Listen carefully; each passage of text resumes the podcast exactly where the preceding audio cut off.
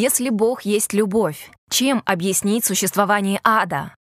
Что подразумевается под описанием адских мучений в Библии? Наступит ли время, когда на каждый ваш вопрос, особенно о Божьем характере, мы сможем получить исчерпывающий ответ? Готовы ли мы к тому, что ответы могут шокировать нас? Меня зовут Кэми Утман, я провожу для вас семинар, раскрывая тайны библейских пророчеств. Рост глобальной пандемии. Нестабильность мировой политики. Все более разрушительные стихийные бедствия и лесные пожары в Австралии. Все это предупреждение о том, что может произойти по всему миру. Что все это значит? Что ждет нас в будущем?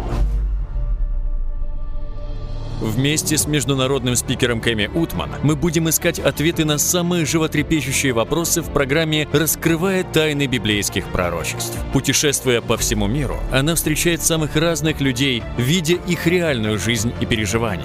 Присоединяйтесь к Эми Утман на семинаре «Раскрывая тайны библейских пророчеств». И она покажет, что библейские пророчества исполняются быстрее, чем когда-либо.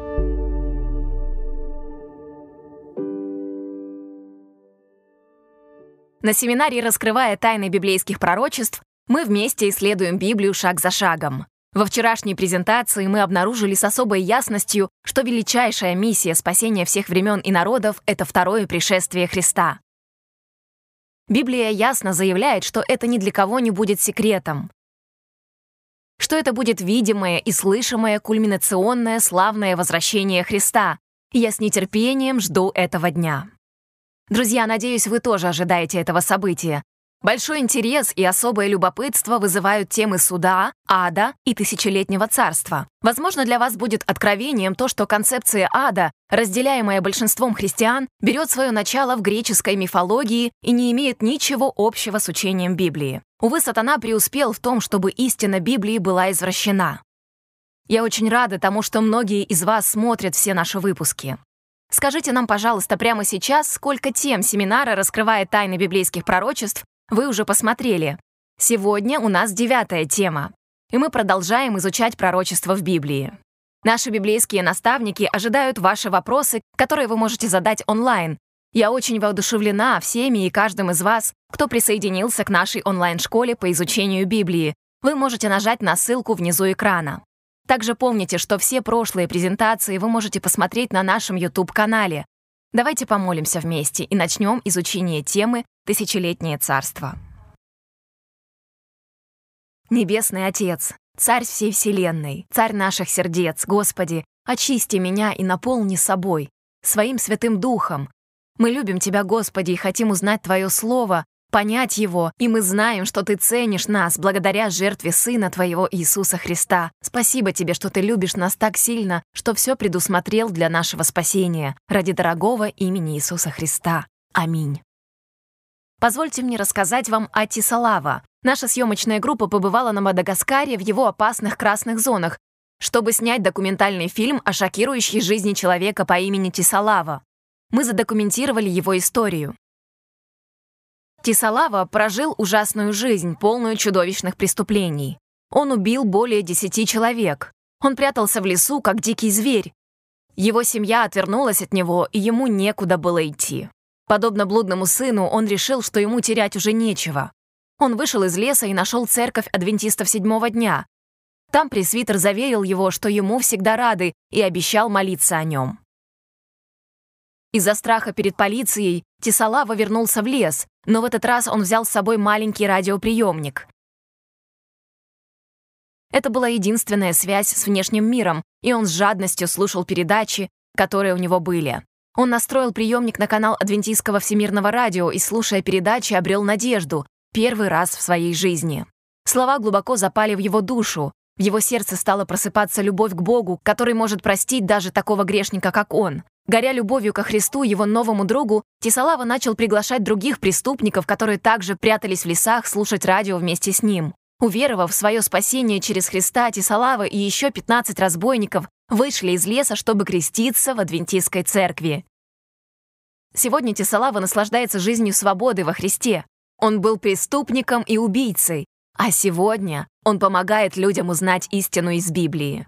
Он испытал полное преображение под воздействием Слова Божьего. Те же самые библейские истины мы изучаем вместе на нашем семинаре. Друзья, мы живем в последние дни земной истории. Привычная жизнь, какой мы ее знали раньше, практически кончилась. Хрупкое равновесие пошатнулось, мир готов развалиться на части, захлестнутый насилием и беспорядками, которые мы видим сегодня по всему миру. Что же будет дальше? Скоро Иисус Христос вернется. Согласно тому, что мы узнали из Библии, у нас есть только один срок. Одно время благодати, и это сейчас, пока мы живем. Что же говорит Библия о том, что произойдет после второго пришествия Христа, когда праведники будут взяты на небо, а те, кто не последовал за Богом, погибнут на земле? В книге Откровения говорится об особом периоде длиной в тысячу лет, также известном как Тысячелетнее царство. Вместе мы увидим простую библейскую истину о тысячелетнем царстве и событиях, отмечающих его начало и конец. В Откровении 22.7 Иисус восклицает «Се гряду скоро». Блажен, соблюдающий слова пророчества книги сей. Бог не желает, чтобы мы оставались в неведении. Он передал нам через пророков свое слово и сохранил его, чтобы любой желающий мог его понять. При изучении пророчеств Библия сама себя истолковывает. Она дает свои определения тех символов, которые она использует. Нам не нужно теряться в догадках. Мы не должны игнорировать части Библии, которые нам не подходят, или отбрасывать стихи из Библии как неприемлемые к данной ситуации или добавлять к ним наши слова. Знайте, что Божье Слово никогда не меняется. Важны и Ветхий Завет, и Новый Заветы. Они идут рука об руку, потому что Бог остается тем же вчера, сегодня и всегда. Давайте вспомним вместе наш главный основополагающий принцип. Если это есть в Библии, я верю этому, а если это противоречит Писанию, это не для меня. В 20 главе книги Откровения говорится, что могущественный ангел свяжет сатану великой цепью и бросит его в бездну на тысячу лет. Сатана негодует из-за того, что эта компрометирующая информация о его будущем стала всеобщим достоянием посредством Писания. Сегодня, к сожалению, популярные учения о тысячелетнем царстве не соответствуют действительности. Как же это похоже на происки сатаны, который любыми путями пытается ввести людей в заблуждение. Это не игрушки, друзья. Дьявол делает это, чтобы укрепить свои позиции и повести за собою тех, кто сделал выбор против Бога.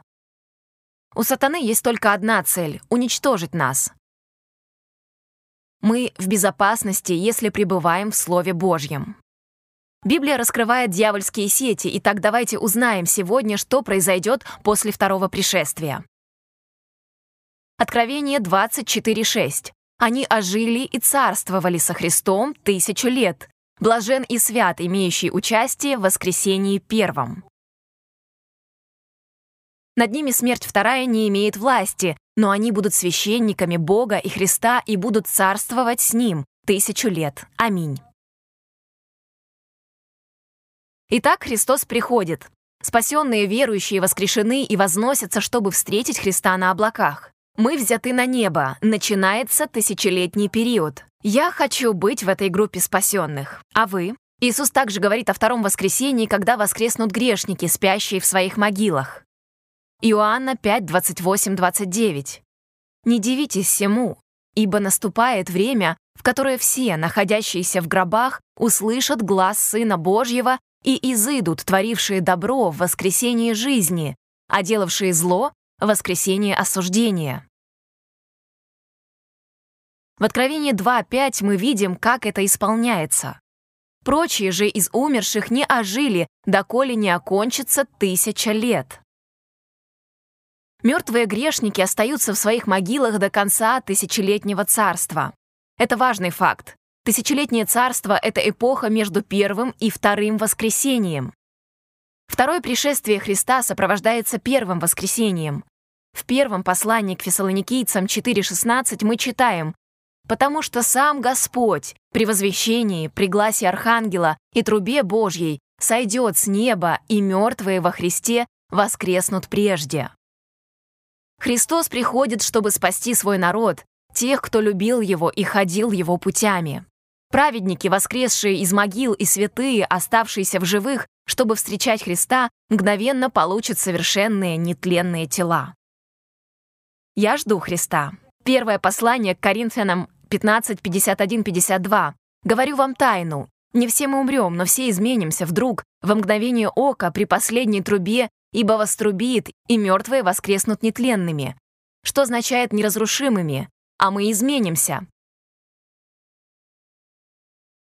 Второе послание фессалоникийцам 2.8 говорит нам о том, что произойдет с грешниками, когда придет Христос. И тогда откроется беззаконник, которого Господь Иисус убьет духом уст своих и истребит явлением пришествия своего. Откровение 25. Прочие же из умерших не ожили, доколе не окончится тысяча лет. Грешники всех времен и народов остаются пребывать в земле, пока не закончится тысяча лет. Давайте рассмотрим, какова последовательность событий, с которых начинается тысячелетнее царство. Второе — пришествие Христа, возвращение за Его церковью, воскресение умерших праведников, преображение живущих праведников, обретение ими совершенных и бессмертных тел, вознесение всех праведников на облаках навстречу Господу на их совместном пути к центру Вселенной. В это же время восставшие против Бога грешники погибают, а те из них, что умерли прежде, остаются в своих могилах. Отныне сатана вынужден блуждать по опустошенной земле. Вот описание этих событий пророком Иеремией, того, что он видел в видении, которое послал ему Бог. Иеремии 25.33. «И будут пораженные Господом в тот день, от конца земли до конца земли, не будут оплаканы и не будут прибраны и похоронены. Навозом будут на лице земли. Здесь Иеремия видит трупы, покрывающие землю. Никого не погребают и никто не плачет. Причина проста. Никого не будет в живых, чтобы оплакать мертвых или похоронить их, потому что в течение тысячи лет все праведники будут на небе, а грешники прахом на земле и в земле. Некоторые учат тому, что будет второй шанс, подумать им в течение этих тысячи лет. Однако текст говорит ясно, что второго шанса не будет. Что второго шанса не будет. Земля эти тысячу лет безлюдна, мертвые тела покрывают лицо земли, и некому оплакать их. Еремия 4, 23, 25 говорит еще более подробно об условиях на земле во время тысячелетнего царства. Стих 23. «Смотрю на землю, и вот она разорена и пуста, на небеса, и нет на них света. Стих 25. «Смотрю, и вот нет человека, и все птицы небесные разлетелись». Теперь давайте заглянем в книгу пророка Исаии, 24 главу, 3 и 19 стихи. «Земля опустошена в конец и совершенно разграблена, ибо Господь изрек слово сие». Стих 19. «Земля сокрушается, земля распадается, земля сильно потрясена». Эти стихи рисуют яркую картину опустошения на земле. Библия описывает бездну, в которой дьявол заключен на тысячу лет. Откровение 21.3. «И увидел я ангела, сходящего с неба, который имел ключ от бездны и большую цепь в руке своей. Он взял дракона. Постойте, что это за дракон? Змея древнего, который есть дьявол и сатана, и сковал его на тысячу лет, и низверг его в бездну, и заключил его, и положил над ним печать. Сравнивая эти библейские тексты, мы видим, что бездна — это земля, опустошенная хаосом. Все покрыто сплошной тьмой, никого не осталось в живых. Дракон, сатана, скован. Откровение 23 дабы не прельщал уже народы, доколе не кончится тысяча лет. После сего же ему должно быть освобожденным на малое время. Что еще остается ему делать в эти тысячу лет, как не вспоминать все свои злые дела и видеть их последствия? Стоило бы буквально его приковать, но в этом нет нужды. Потому что нет людей и некого больше губить. Больше некого искушать и обманывать, потому что земля опустошена, Жизнь только на небе. Сатана остался один. Цепь, приковавшая его к земле, не из металла, это цепь обстоятельств. Теперь давайте посмотрим, что будут делать праведники на небесах во время тысячелетнего царства. Они участвуют в суде. Откровение 24. «И увидел я престолы и сидящих на них, которым дано было судить. И увидел души обезглавленных за свидетельство Иисуса и за Слово Божье, которые не поклонились зверю, ни образу его, и не приняли начертание на чело свое и на руку свою. Начертание — это завтрашняя тема, не пропустите ее. Они ожили и царствовали со Христом тысячу лет. Суд, в котором участвуют спасенные, происходит на небе во время тысячелетнего царства. Давайте рассмотрим детально, что происходит на суде в действительности и чем этот суд на самом деле не является. Во-первых, этот суд не относится к спасенным праведникам. Суд над всеми спасенными верующими проходит до второго пришествия Христа. Мы видим это в Откровении 22.12. «Се гряду скоро, — говорит Христос, — и возмездие мое со мною, чтобы воздать каждому по делам его». Понимаете, Иисус Христос даст награду вечной жизни тем, кто уже прошел через суд и оправдан, как верные последователи Христа. Во-вторых, этот суд относится только к грешникам, кто умер и не испытал первого воскресения. Откровение 20.12 говорит, «И увидел я мертвых, малых и великих, стоящих пред Богом, и книги раскрыты были». И иная книга раскрыта, которая есть книга жизни, и судимы были мертвые по написанному в книгах, сообразно с делами своими. Люди на небе увидят все детали жизни тех, кто был потерян для вечности, и поймут, почему это произошло. В-третьих, этот суд определяет степень наказания для всех потерянных душ, включая сатану и его ангелов тьмы, и объясняет, почему мы не увидим на небе всех, кого мы любим. Наконец, цель этого суда — разрешить смертоносную проблему греха раз и навсегда. Ангелы и люди поймут и открыто признают, что все это время Бог был благ, справедлив и честен. Наконец, его характер будет оправдан перед всей Вселенной. Суд во многих его этапах проясняет это и для людей, и для ангелов. На все наши вопросы мы получим исчерпывающие ответы. Бог и так знает все обо всем. Этот суд не для его, но для нашего блага. Он так милосерден. Давайте повторим условия и события в течение тысячи лет.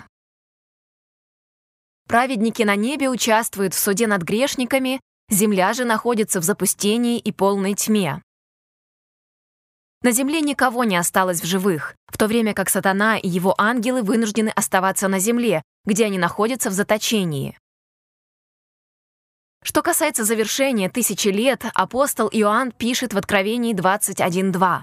«Я, Иоанн, увидел святой город Иерусалим, новый, сходящий от Бога с неба, приготовленный как невеста, украшенная для мужа своего».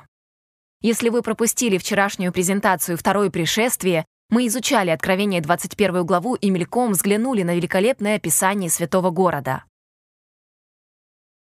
Знаете ли вы, что Библия даже говорит нам, где святой город будет находиться на новой земле после тысячелетнего царства?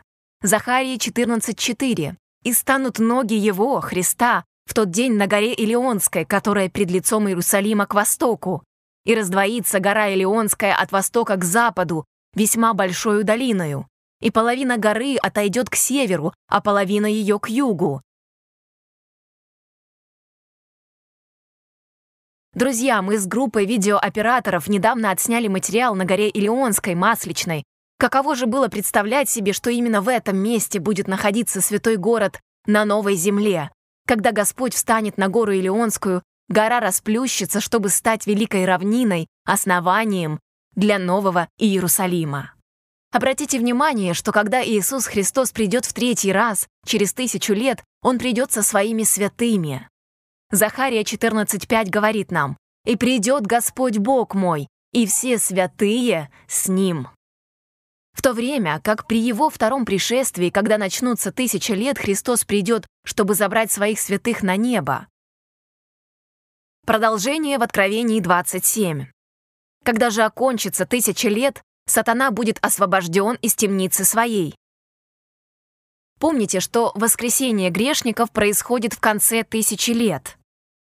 Откровение 25 говорит нам, «Прочие же из умерших не ожили, доколе не окончится тысяча лет». Второе воскресение, воскресение грешников, произойдет, когда сатана будет освобожден из своего карантина, долгого карантина, освобожден от сковавших его обстоятельств и опять будет обманывать народы, убеждая грешников напасть на святой город и свергнуть Бога с его престола. В это время сатана покажет, что его сердце не изменилось. Откровение 27 говорит, что он выйдет обольщать народы, находящиеся на четырех углах земли Гога и Магога, и собирать их на брань, число их, как песок морской. Сатана и его приспешники попытаются захватить святой город, как написано в Откровении 29, и вышли на широту земли и окружили стан святых и город возлюбленный, и не спал огонь с неба от Бога и пожрал их. Где должно быть записано мое имя, если я хочу избежать огня? Откровение 20.15 говорит нам, «И кто не был записан в книге жизни, тот был брошен в озеро огненное». Друзья, мы хотим, чтобы наши имена были в книге жизни. Что нужно для того, чтобы они туда попали? Для того, чтобы наши имена были записаны в книге жизни, нам необходимы личные взаимоотношения со Христом. Нам нужно попросить Его простить наши грехи, чтобы мы могли войти в Новый Иерусалим. Такова последовательность библейских событий в конце тысячи лет. Иисус Христос возвращается на землю со своими святыми. Святой город опускается на Масличную гору Илионскую, затем грешники будут воскрешены из своих могил на земле. Сатана освобожден от сковавших его обстоятельств, и он убеждает грешников начать войну против святого города.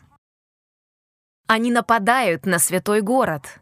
В этот момент огонь с неба уничтожает всех восставших. Затем огонь очищает землю перед тем, как погаснуть.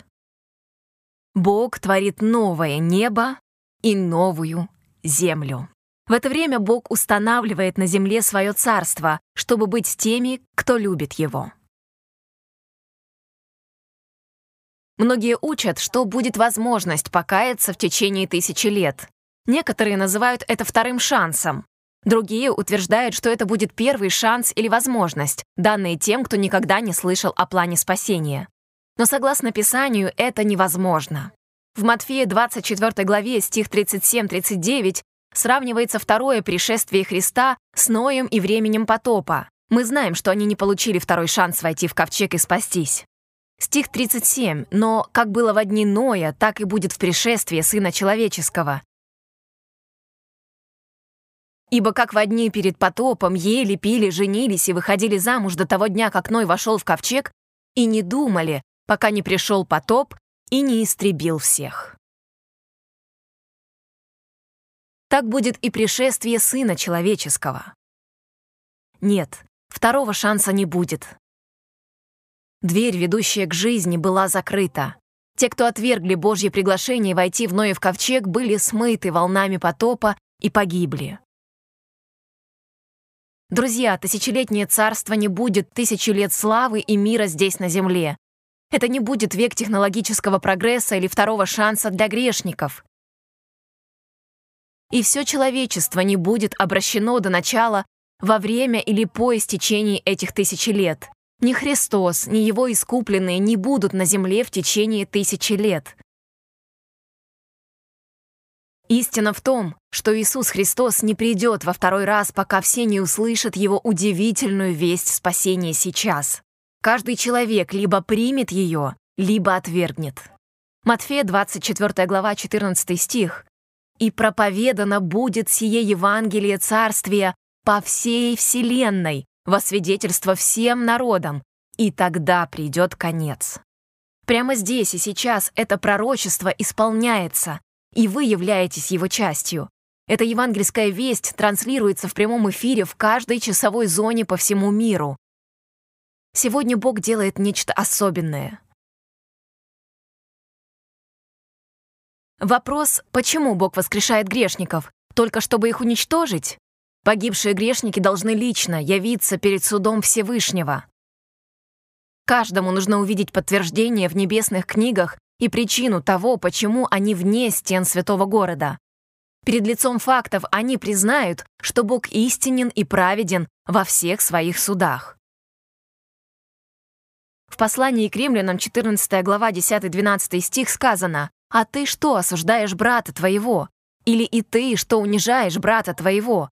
Все мы предстанем на суд Христов, ибо написано «Живу я, говорит Господь, Предо мною преклонится всякое колено, и всякий язык будет исповедовать Бога. Итак, каждый из нас за себя даст отчет Богу. Откровение 19.2. «Ибо истинны и праведны суды его, потому что он осудил великую любодейцу, которая растлила землю любодейством своим и взыскал кровь рабов своих от руки ее». Не пропустите одну из наших следующих презентаций «Блудница». К сожалению, не все наши близкие окажутся в числе спасенных, даже когда они увидят доказательства Божьего существования и могущества, увидят доказательства своей вины, они все равно изберут восстание против Бога.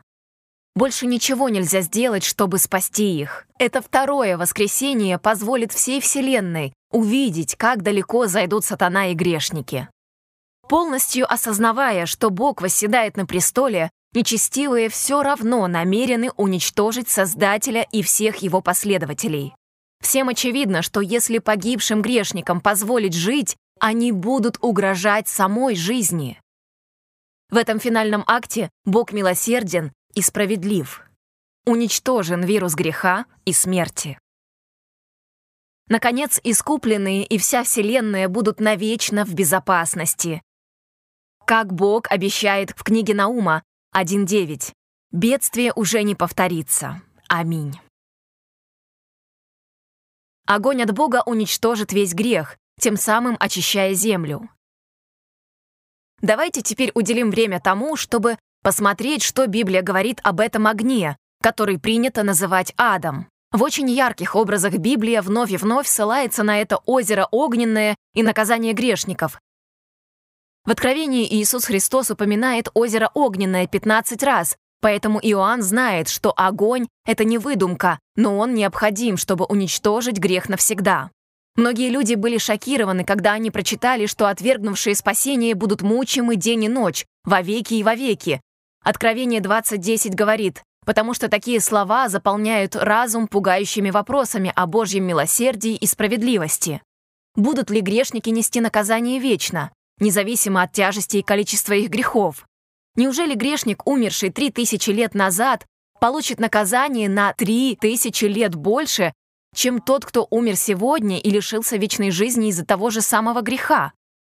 Как Богу раз и навсегда избавиться от греха, если грешники оставлены в живых и мучимы где-то, продолжая гореть в огне и кричать от боли? Когда нечестивые понесут наказание огнем? 2 Петра 2.9 то, конечно, знает Господь, как избавлять благочестивых от искушения и беззаконников соблюдать ко дню суда для наказания.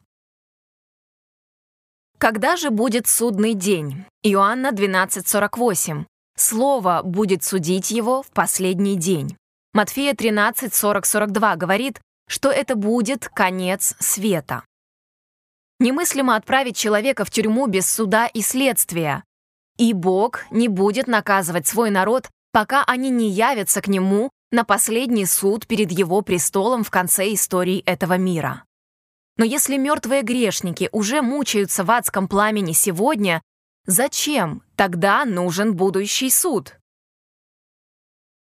Но если грешники не понесут возмездие в аду до судного дня в конце времени, сколько душ находится в аду сейчас? Ни одна. Все мертвые нечестивцы находятся сейчас в своих могилах, ожидая воскресения осуждения в конце тысячелетнего царства. В моей презентации под названием «Могила» мы читаем в Библии, что смерть называется сном, по крайней мере, 50 раз. Например, в Даниила 12.2 написано «И многие из спящих в прахе земли пробудятся». Псалом 104.29 «Отнимешь дух их, умирают, и в персть свою возвращаются». Экклесиаст 9.5 «Мертвые ничего не знают». Нет ни одной души, возносящейся на небо или брошенной в адский пламень. Нет и еще раз нет. Если грешники не попадают в огонь ада после смерти, то куда же они деваются?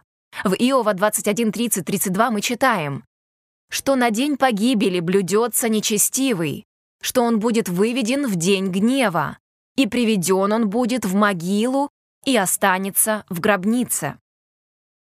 Обратите внимание, что праведники и грешники получают разные награды.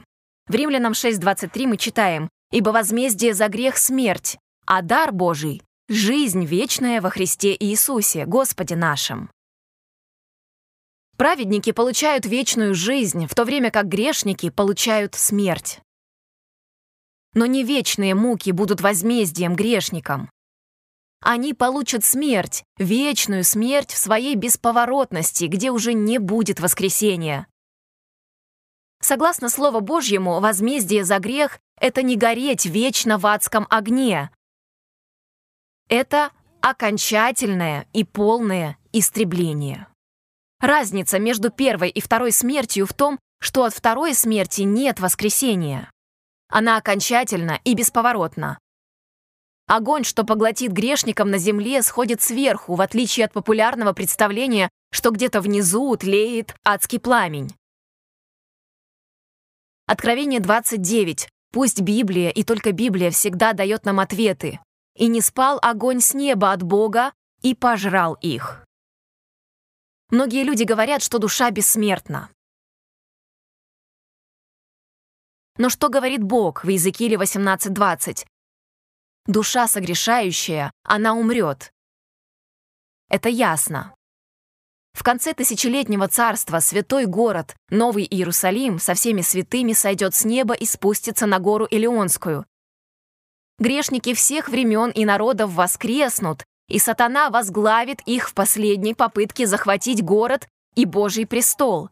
Но когда он будет подстрекать своей армии и их генералов, с неба сойдет огонь от Бога, это та самая гиенна огненная упоминается в Библии, которая поглотит всех нечестивых. Откровение 29 говорит нам, «И не спал огонь с неба от Бога, и пожрал их». Когда грешники поглощены огнем, они уничтожены. Понимаете, когда откроются для суда могилы нечестивых, огонь, сходящий свыше, превратит поверхность земли в озеро огненное и полностью уничтожит грешников. И тогда кроткие унаследуют очищенную, прекрасную, новую землю. Грех будет уничтожен навсегда.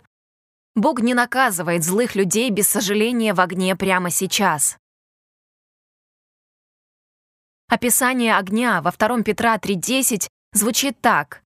Стихии же, разгоревшись, разрушатся, земля и все дела на ней сгорят. Очищающий огонь покроет всю землю, когда все, что находится на поверхности планеты, сгорит. В Малахии 4.1 описывается гиенна огненная следующим образом.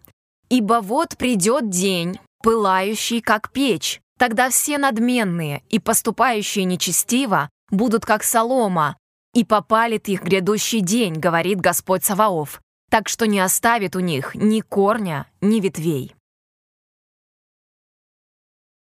Итак, день, пылающий как печь. Все, кто избрали злые пути, превратятся в солому, как сухой хворост. Этот огонь спалит их. Спалит означает стопроцентное окончательное действие. Огонь от Бога делает свою работу, уничтожая грешников раз и навсегда.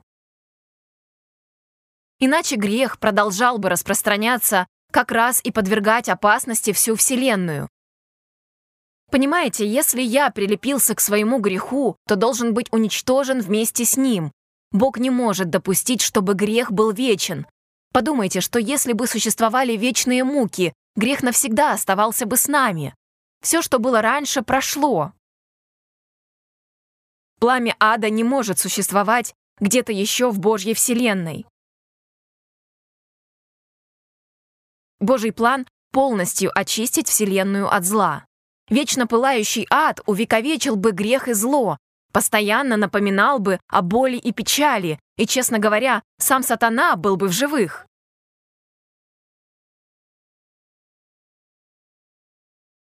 Грешники будут, наконец, целиком и полностью уничтожены в очищающем огне, корень и ветви. Сатана — корень, его последователи — ветви. Со злом будет покончено навсегда. Исайя 47.14 говорит нам, «Вот они, как солома, огонь сожег их, не избавили души своей от пламени, не осталось угля, чтобы погреться, ни огня, чтобы посидеть перед ним». Божьего огня не избежит ни один грешник. Но когда всякое проявление зла будет уничтожено, огонь погаснет, не останется даже тлеющего уголька. Это милосердие Божье. Огонь погаснет. Малахии 4.3. «И будете попирать нечестивых, ибо они будут прахом под стопами ног ваших в тот день, который я соделаю, говорит Господь Саваоф». Друзья, позвольте мне здесь остановиться на минутку. Помните, что вы можете всего этого избежать, потому что у вас есть еще время выбрать Божий путь и пройти через ворота в святой город, вы не обречены на смерть и ад. Сегодня Бог предлагает вам вечное блаженство рая. Сделайте же свой выбор. Царь Давид говорит в псалмах, что грешников не смогут найти, как бы тщательно их не искали. Псалом 36, 10, 20. «Еще немного, и не станет нечестивого. Посмотришь на место его, и нет его». Стих 20. «А нечестивые погибнут, и враги Господни, как тук агнцев, исчезнут, в дыме исчезнут». Итак, нечестивых больше не будет, потому что в языках пламени они исчезнут в дыму. Мы ясно видим, что человеческое предание, рисующее вечные муки нечестивых где-то в аду, это ложь. Писание говорит, что они станут прахом и навсегда исчезнут в клубах дыма в последний день. Для них все кончено, навсегда, вечная смерть. Затем дьявол будет предан огню. Откровение 20.10. А дьявол, прельщавший их, вержен в озеро огненное и серное, где зверь и лжепророк. Что именно происходит с сатаной? Иезекииля 28, 18, 9 говорит нам, «Множеством беззаконий твоих или грехов в неправедной торговле твоей, в твоих делах ты осквернил святилища твои, и я извлеку из среды тебя огонь, который и пожрет тебя, и я превращу тебя в пепел на земле. Все знавшие тебя среди народов изумятся о тебе. Ты сделаешься ужасом, и не будет тебя вовеки». Возмездие за грех — окончательная смерть, а не вечное мучение, как сатана заставляет нас верить. Понимаете, сатана хочет дискредитировать характер Бога и сделать так, чтобы мы боялись Его. Поэтому он продолжает разносить ложь. Как в начале 15 века, когда чистилище изобретение языческого Рима было воцерковлено римско-католической церковью для устрашения суеверных масс. Эта ересь пропагандирует существование места мучений. Бессмертные души заключены в чистилище, где они мучаются за свои грехи. И только освободившись от нечистоты, тогда и только тогда они попадают на небо. Считается, что оплата денег римско-католической церковной системе может освободить эти души от огня. Историческая проповедь Джонатана Эдвардса «Грешники в руках разгневанного Бога» видит Бога как кукловода с великим планом для человечества. Он верит, что в любой момент импульсивный разгневанный Бог может уничтожить вас. В страшных подробностях он рассказывает о Боге, держащем грешника над огненным адским котлом, и что в любой момент Бог может его отпустить, и грешник упадет в гиенну огненную. Автор говорит, Бог держит тебя над преисподней, как какое-нибудь омерзительное насекомое над огнем. Он испытывает к тебе отвращение. Его человеческая концепция была популяризирована в 1741 году, когда он проповедовал в штате Коннектикут. Идеология Эдвардса до сих пор используется в религиозных научных исследованиях. Эта дьявольская доктрина берет свое начало в мрачном средневековье, когда языческие верования проникли в церковь. Этот догмат стал очень выгоден, потому что церковники поняли, что страх — это сильнейший инструмент воздействия на людей. Можно мотивировать и увеличивать пожертвования за счет страха с помощью ложной доктрины индульгенции. Многие церкви заполняют свои ряды страхом. Друзья, читая наши Библии, мы видим, что Бог на небе не такой. Наоборот, Бог — это любовь, милосердие, мир, а не страх.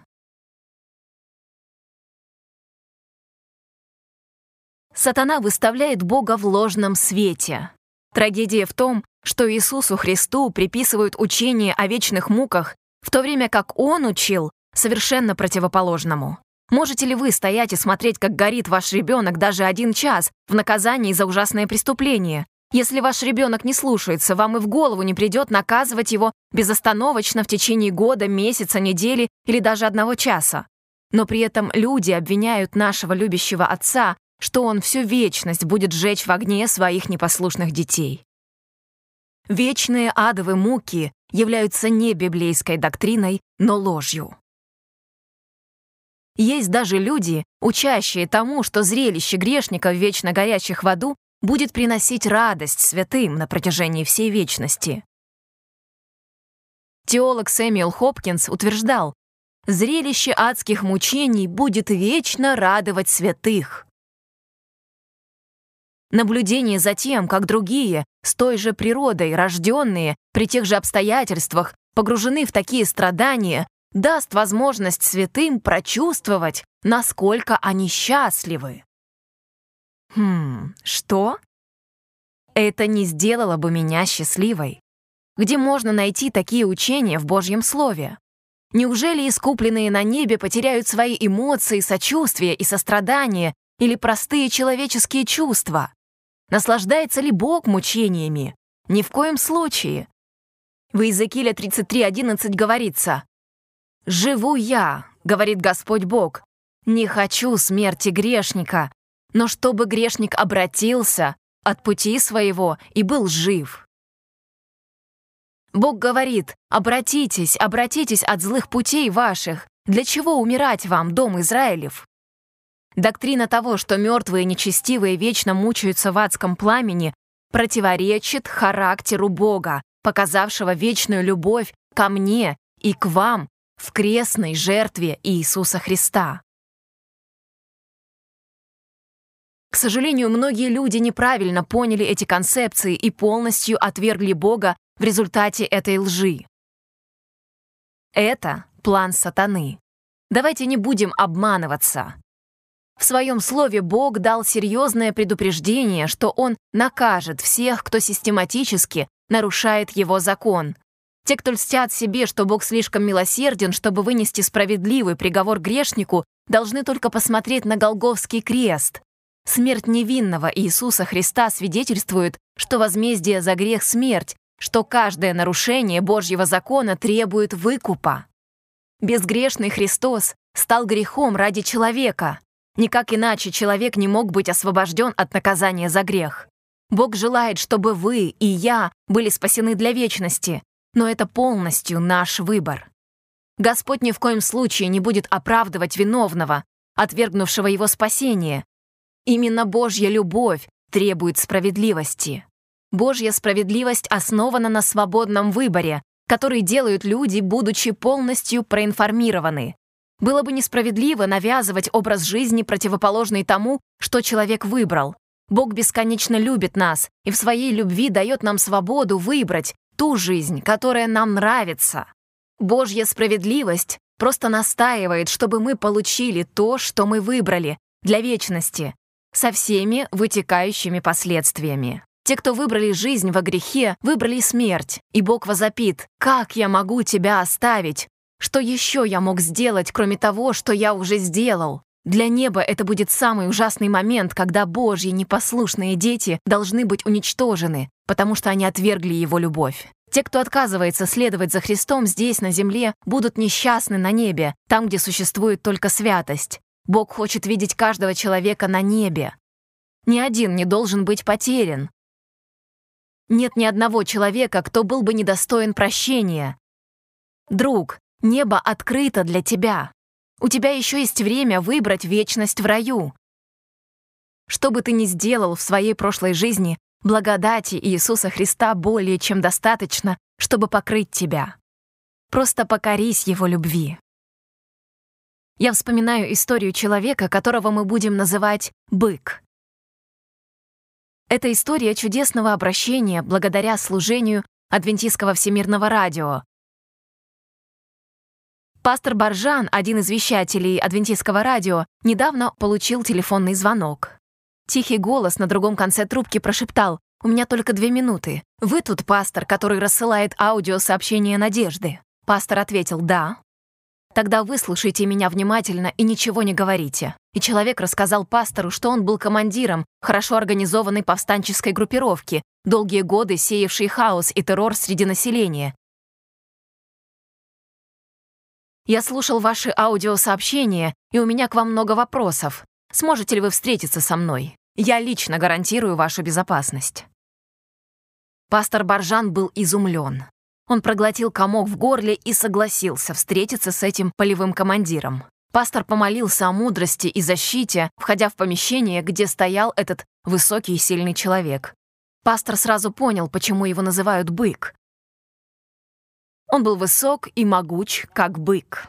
На его лице залегли глубокие следы ненависти и преступной жизни. Сейчас он был уже далеко не молод, а к этой группировке он примкнул, когда ему было всего 17. После нескольких конкретных вопросов, чтобы проверить, что он и есть тот самый пастор Баржан, командир начал говорить тихим, властным голосом. «Я никогда не был религиозным человеком и совершил много преступлений и беззаконий. Большую часть моей сознательной жизни я не мог спокойно спать по ночам. Лежа без сна, я проигрывал в голове все свои злодеяния. Я пропащий человек. И следующие два часа этот сильный мужчина исповедовал пастору преступление за преступлением, все до единого. Несмотря на все это, когда я начал получать аудиосообщения, первый раз в своей жизни я понял, что Бог есть потому что когда я слушал, у меня было странное чувство мира и Божьего присутствия. Теперь я гораздо лучше сплю ночью, но хочу, чтобы вы помолились за меня. Просто не могу поверить, что Бог может полностью меня простить. Пастор Баржан ответил, «Да, вы делали ужасные вещи, но Божья благодать больше, чем все наши грехи вместе взятые». Он хочет и может простить вас, если вы его попросите об этом. Он умер за вас еще до того, как вы родились, прежде чем вы совершили ваше первое преступление. Они проговорили до раннего утра. Командир боевиков задавал вопросы и получал ответы из Слова Божьего. Прошло несколько недель. Пастор Баржан получил еще один странный телефонный звонок. Помните ли вы человека, с которым вы разговаривали в ту ночь, когда вы были здесь? Пастор Баржан отвечал уклончиво, не зная, кто звонит и для чего.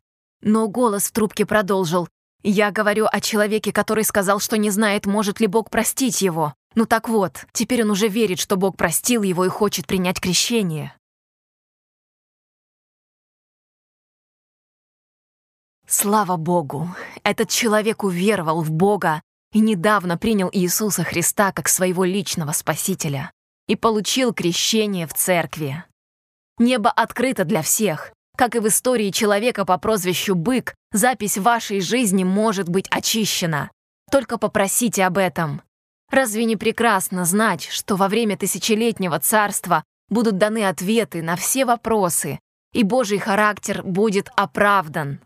Когда мы окажемся на небе, нас ждет много сюрпризов, Там будут те, кого мы не ожидали увидеть на небе, и не будет некоторых из тех, кого мы ожидаем увидеть там. Небесные записи будут открыты, чтобы все мы могли увидеть, сколько раз Святой Дух обращался к грешнику, взывал к его совести, побуждал к покаянию и каждый раз был отвергаем. Вы увидите, что когда людям был дан свет, они отказались следовать за ним.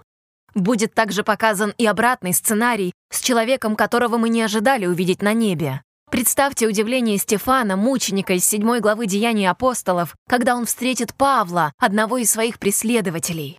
Небесные книги покажут Стефану, как Павел принял Христа, раскаялся и стал великим евангелистом.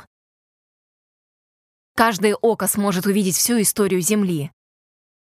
Наш мудрый Господь настолько милосерден, что Он позволяет сатане блуждать по опустошенной земле тысячу лет, у сатаны будет время призадуматься над всем тем злом, которое он сделал. Это также будет время для всей Вселенной, включая нас, увидеть результаты греха на нашей планете, абсолютное опустошение. На протяжении всей вечности больше ни у кого не возникнет вопросов о том, к чему привел грех. Пройдет тысяча лет, и святой город спустится с неба, весь в золоте, прозрачный, как стекло, и встанет на горе Елеонской. Когда это произойдет, умершие грешники будут воскрешены в последний раз, чтобы своими глазами увидеть все, что они отвергли. Сатана готовит свои армии к, гранди... к грандиозному финалу. Сатана знает, что его время сочтено, потому что он тоже знает библейские пророчества. Представляете? Представляете, как будет выглядеть его армия? Помните, что нечестивые не будут преображены, у них не будет совершенных бессмертных тел, в каком виде они вошли в могилу, точно так же они и выйдут. Вот это будет зрелище. В это время все праведники убедятся, что Божьи решения были справедливы, потому что все грешники все равно сделают тот же самый выбор в пользу зла, а не Бога. Их сердца не изменились. Они нападают на святой город в последнем греховном деянии, чтобы попытаться занять Божий престол. Поскольку наш Бог верен и не изменяется, Он выполняет свое обещание, что греха больше не будет. Как же Богу выполнить свое обещание? Весь грех должен быть уничтожен.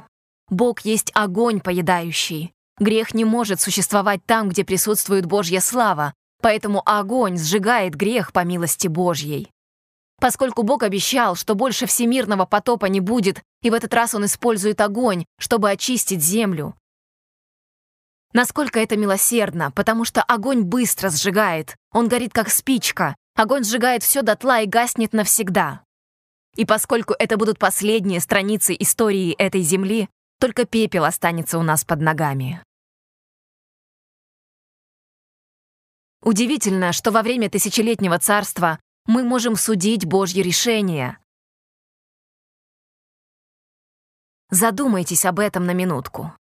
Бог, сотворивший всю Вселенную, хочет, чтобы ваши отношения с Ним были на таком уровне, что Он готов провести тысячу лет, отвечая на все возможные вопросы.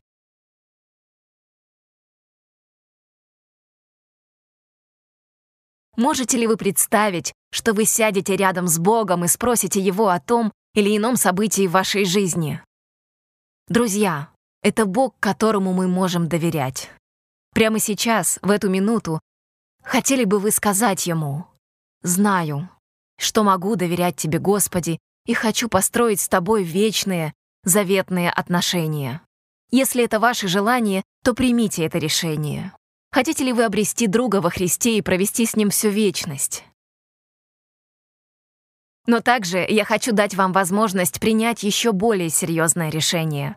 Некоторые из вас хотели бы начать новую жизнь и спрашивали о том, как обрести в Боге новое начало и хотели бы узнать больше о крещении. Позвоните на наш номер горячей линии, и вам ответят из нашей команды. Позвольте мне помолиться о вас. Отец Небесный, прошу, чтобы ты особым образом благословил сегодня каждого слушателя и зрителя, ты знаешь все переживания и боль каждого сердца. Ты каждого из нас окружаешь трогательной заботой. Я молю о тех, кто сейчас в процессе принятия решения о том, чтобы избрать тебя от всего сердца и идти твоим путем по твоим следам. Прошу, чтобы каждый мог испытать любовь к истине и с радостью служил Иисусу Христу всю свою оставшуюся жизнь. Прошу все ради драгоценного и могущественного имени Иисуса Христа. Аминь. Благодарю вас, что провели это время с нами. Тема нашей завтрашней встречи — начертание, а именно начертание зверя, десятая тема семинара «Раскрывая тайны библейских пророчеств». Изберите Божий путь. До встречи, друзья!